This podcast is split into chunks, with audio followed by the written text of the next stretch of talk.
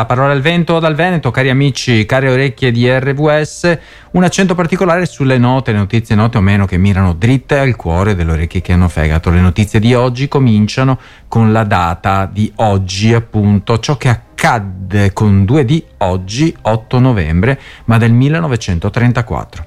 Per il suo coraggio e l'ingegnosa ripresentazione dell'arte drammatica e teatrale, questa è la motivazione nel 1934 per la quale venne assegnato a Luigi Pirandello il Nobel per la letteratura. Dopo Giosuè Carducci e Grazia Deledda, fu il terzo italiano a ottenere il prestigioso riconoscimento. Si è coronata così eh, una vita di questo eh, veramente personaggio strepitoso, una vita da filosofo, scrittore, drammaturgo, spesa a scandagliare l'io più profondo e la vita in tutte le sue forme, in tutte le sue forme, veramente. Luigi Pirandello. Una riflessione che è partita dalla sua Girgenti, nome dialettale di Agrigento, teatro privilegiato insieme alla Sicilia intera, del male di vivere dei tanti personaggi raccontati nelle novelle. E fu accusato Pirandello ingiustamente di essere troppo intellettualistico, in realtà la critica lo ha sempre ricordato tra i più popolari della letteratura italiana, per la sua abilità di osservare la gente comune nel vano tentativo di ingabbiare in forme fisse il flusso continuo della vita spumeggiante, finendo per indossare una maschera di sopravvivenza. Eh, uno nessuno centomila. Eh, lo si evince nella ricerca prosa come eh, nei romanzi, dall'esclusa a appunto uno nessuno e centomila, passando per il capolavoro immortale che fu il fu Mattia Pascal. Eh? Fu il fu Mattia Pascal. Le punte più alte di questo racconto della realtà, secondo il parere unanime degli studiosi, vengono toccate con il teatro che ha la sua espressione più sublime nel dramma Sei personaggi in cerca di autore, vero manifesto della poetica di Pirandello. Eh, è stato annoverato Luigi Pirandello tra i più grandi drammaturghi del XX secolo, il suo teatro ha fatto scuola alle generazioni successive e ha trovato poi in Edoardo De Filippo, con il quale nacque un breve sodalizio maturato nella commedia L'abito nuovo, un erede, certo, tra i più meritevoli. In occasione del centenario dalla sua nascita, il comune di Agrigento gli ha dedicato la piazza principale dove tra gli altri uh, si affaccia il teatro che porta anche questo il suo nome. 1934, 89 anni uh, fa, uh, Luigi Pirandello ricevette il suo premio Nobel. La pista sul ghiaccio, intanto, la pista sul ghiacciaio, altro che sul ghiaccio. Eh, è un testo, una, una, riflessione di Paolo Cognetti, famoso scrittore eh, che parla di montagne ogni qualvolta prende la penna in mano e quindi lui esplora con passione e disappunto le conseguenze negative dello sviluppo turistico indiscriminato sul delicato equilibrio ambientale delle montagne. La montagna non è fatta esclusivamente per sciare, ok? È vero che per tanti anni i popoli della montagna sono stati sfavoriti da un punto di vista economico perché non avevano altre risorse se non quelle territoriali. Poi inventato il turismo di massa in montagna ci si è specializzati su questa dimensione che però crea diverse difficoltà all'ambiente. Una volta distrutto l'ambiente montano, cosa te ne fai di quei tralicci che portano su e giù migliaia di robot vestiti di tutto punto? Eh, a 70 euro al giorno di ski pass, questo è il tema. Eh? Quindi l'ambientalista Paolo Cognetti ehm, insomma, quello interpretato, ecco, è profondamente turbato dal progressivo scioglimento del ghiacciaio provocato dalla costruzione di una pista da sci transfolt, eh, trans frontaliera. Eh, eh, sono riuscito senza annodarmi la lingua. La, quindi questa narrazione mette in luce le, le contraddizioni, se vogliamo, dell'industria turistica che da un lato promuove il lusso e l'esclusività, no? a dei prezzi veramente irragionevoli, e dall'altro minaccia l'ecosistema e la sicurezza del ghiacciaio. E quindi Cognetti denuncia il degrado ambientale e la mancanza di considerazione per le risorse naturali, che ci sono, ma non sono eterne. Eh? e quindi evidenzia il rischio di compromettere la disponibilità di acqua potabile per le generazioni future. Se, se sparisce il ghiacciaio, eh, facciamoci due conti. La vicenda dunque sottolinea l'importanza di preservare l'equilibrio fragilissimo dell'ambiente montano e richiama l'attenzione sulla necessità urgente eh, che c'è di adottare politiche sostenibili per proteggere la biodiversità e l'ecosistema alpino.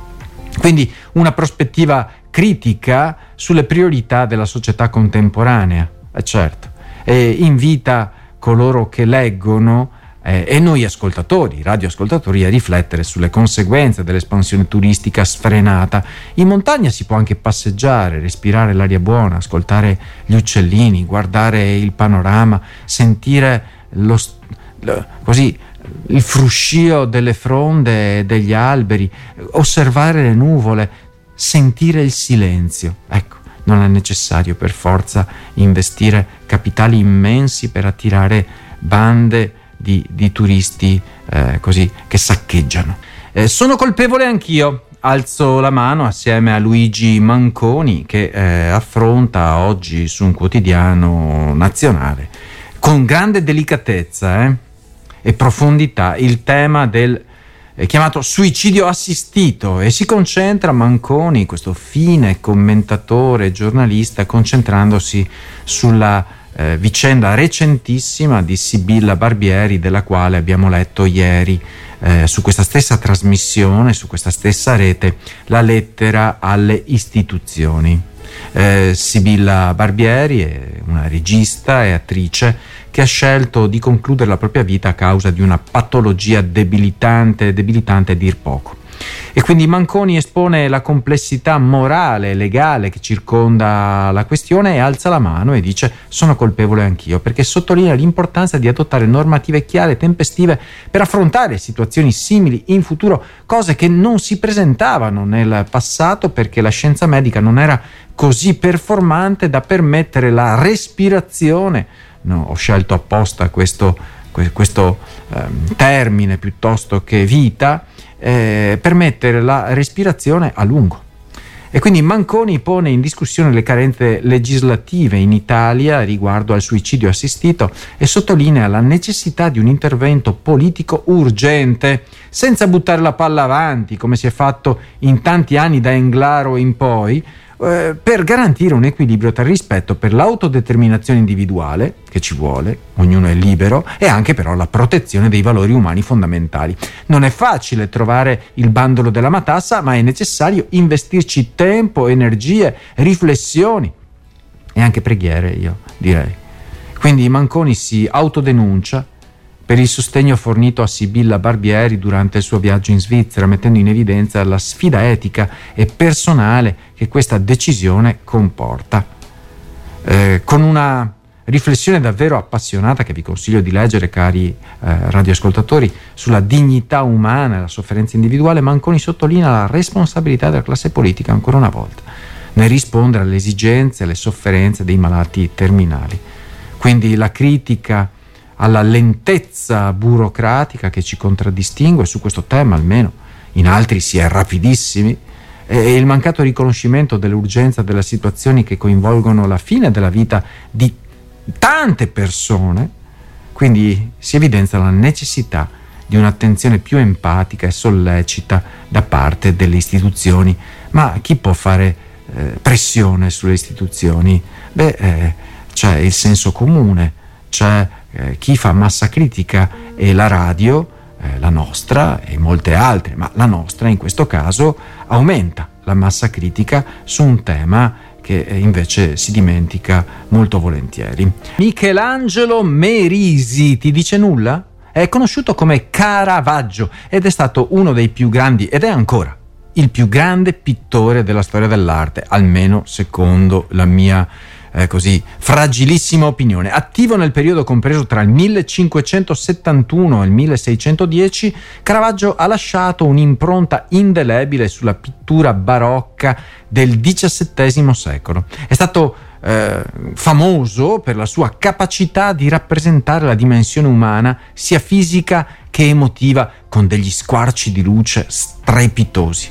Eh, ha usato appunto la luce in maniera rivoluzionaria, usando il chiaroscuro, eh, cosa che ha contribuito a creare un'immediatezza drammatica nei suoi dipinti. Ne ho alcuni in testa veramente in maniera indelebile, strepitoso. Eh, la carriera di Caravaggio è stata segnata da numerosi episodi controversi e da vicende tumultuose. Un essere umano vivace, possiamo dire, è stato eh, denunciato per violenza e rissa. Eh, e quindi la sua personalità è molto elaborata. Ecco. Nel corso di una di queste risse, si racconta, ha ucciso un rivale eh, nel 1606 precisamente. Questo evento lo ha portato a fuggire da Roma e a cercare rifugio in varie città italiane, tra cui Napoli, poi eh, è andato anche a Malta, poi è ritornato in Sicilia dove ha continuato a produrre opere di grandissimo rilievo. Nel corso degli anni ha dipinto capolavori come Il riposo durante la fuga in Egitto, Maria Maddalena in estasi, La morte della Vergine e, e molte altre opere iconiche che mostrano la sua straordinaria abilità nell'interpretare temi religiosi e biblici in modo realistico e drammatico. Io ho in mente la chiamata di Matteo, veramente spettacolare. L'arte di Caravaggio non si limita semplicemente alla sua maestria tecnica e alla sua rivoluzionaria tecnica pittorica, perché attraverso la sua opera possiamo intravedere davvero una profonda riflessione. È un pittore filosofo sull'esistenza umana e sulla complessità dell'esperienza umana, appunto. Eh, la luce, ne abbiamo già parlato, la luce e l'ombra, sono parte di noi, eh, sono parte della nostra esistenza. E quindi questo contrasto tra la luce e l'oscurità, tra la gioia e il dolore, tra la vita e la morte, ci costringe come esseri umani a confrontarci con la realtà cruda e a volte anche crudele eh, della nostra condizione. Grazie a Caravaggio, alle sue rappresentazioni dettagliate e intense, abbiamo la possibilità di riflettere sulle nostre emozioni, sui nostri desideri e sulle nostre paure più profonde. L'universo mai visto prima. Eh, sono le prime immagini della sonda che stupiscono gli scienziati e ci aiuteranno a studiare la materia oscura, eh? un pezzo di eh, Guido Tonelli.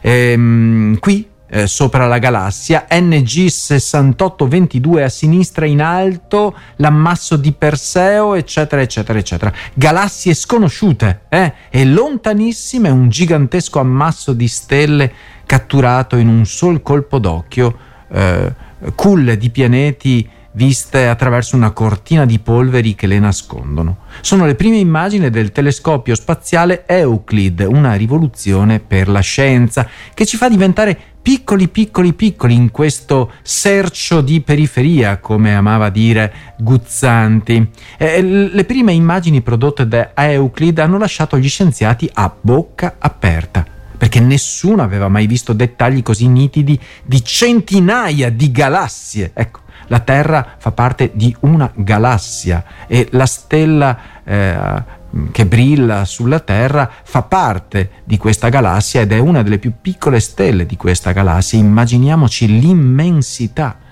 un numero davvero spropositato di stelle cullato dolcemente dalla gravità a un milione e mezzo di chilometri di distanza da noi, Euclid ha cominciato a raccogliere pazientemente la debolissima luce prodotta da questi corpi celesti lontani. Quando ha spedito sulla Terra i dati che hanno permesso di ricostruire le cinque immagini che i giornali di tutto il mondo hanno pubblicato anche oggi, i primi a stupirsene sono stati le migliaia di scienziati che l'hanno ideato, costruito e messo in orbita. La risoluzione del nuovo telescopio è davvero eccezionale. Eh, usando le frequenze della luce visibile e dell'infrarosso sarà possibile sondare un cosmo che pullula, pullula davvero di galassie e ricostruirne la più eh, accurata mappa tridimensionale. Grazie alla sensibilità di Euclid, dunque, si potranno studiare i dettagli eh, della forma delle galassie e i, i, fenomeni più sottili di lente gravitazionale, cioè quei minuti effetti ottici prodotti dalla deformazione dello spazio-tempo. Miliardi e miliardi di anni luce dalla Terra eh, che ci fanno veramente sentire piccolissimi. eh, pare che eh, il 95% della massa dell'universo, la parte oscura del cosmo, quella che protegge i suoi segreti più intimi, ci sia ancora celata. Euclid ci permetterà forse di svelarne alcuni ambiti. Eh, Carlo, il, il re d'Inghilterra, God Save the King in questo caso, eh, è il re dei bullizzati, secondo Massimo Gramellini, perché una delle peggiori torture intellettuali che si possano infliggere a un essere umano è costringerlo a leggere in pubblico un testo scritto da altri e in cui non crede per nulla. Guardando Re Carlo scandire il suo primo discorso della corona, dettatogli dal premier Sunak, con quel passaggio sulle trivellazioni del mare del nord, che al sovrano ambientalista avrà fatto venire il voltastomaco come minimo, eh, pensavo che nemmeno l'opulenza dei vestiti e del conto in banca giustificassero l'esperimento di bullismo in atto contro di lui. Nessuno sa essere perfido come gli inglesi, scrive Massimo Gramellini, a nessun inglese è mai stato più perfido di colui che inventò il bagno di umiltà o di umiliazione a cui si deve sottoporre una volta all'anno il monarca, prestando la voce e la faccia al programma politico del primo ministro in carica. Finché a farlo era una professionista del calibro di Elisabetta in grado di pronunciare le frasi di Churchill e quelle di Boris Johnson con la stessa impassibilità di un doppiatore che legge i testi di un documentario sulla fauna del Borneo, nessuno avrebbe prestato attenzione. Però stavolta il compito di lettore toccava proprio a Carlo, che per tutta la vita ha espresso opinioni appassionate e divisive. Certo, il destino non lo ha aiutato, dandogli in sorte un primo ministro che almeno sull'ambiente la pensa proprio all'opposto di lui. Ma il suo imbarazzo di capo dello Stato sotto tutela, espresso da un tic intermittente alla spalla, resta la migliore pubblicità possibile contro il premierato forte. Così Massimo Gramellini sul discorso di ieri di eh, Carlo, il re Carlo d'Inghilterra, che ha letto un discorso del premier Sunak che consentiva appunto le trivellazioni nell'Atlantico, nel mare del nord, eh, cosa alla quale Carlo eh, si è sempre opposto e guarda come, funziona eh, la vita e come funziona il mondo.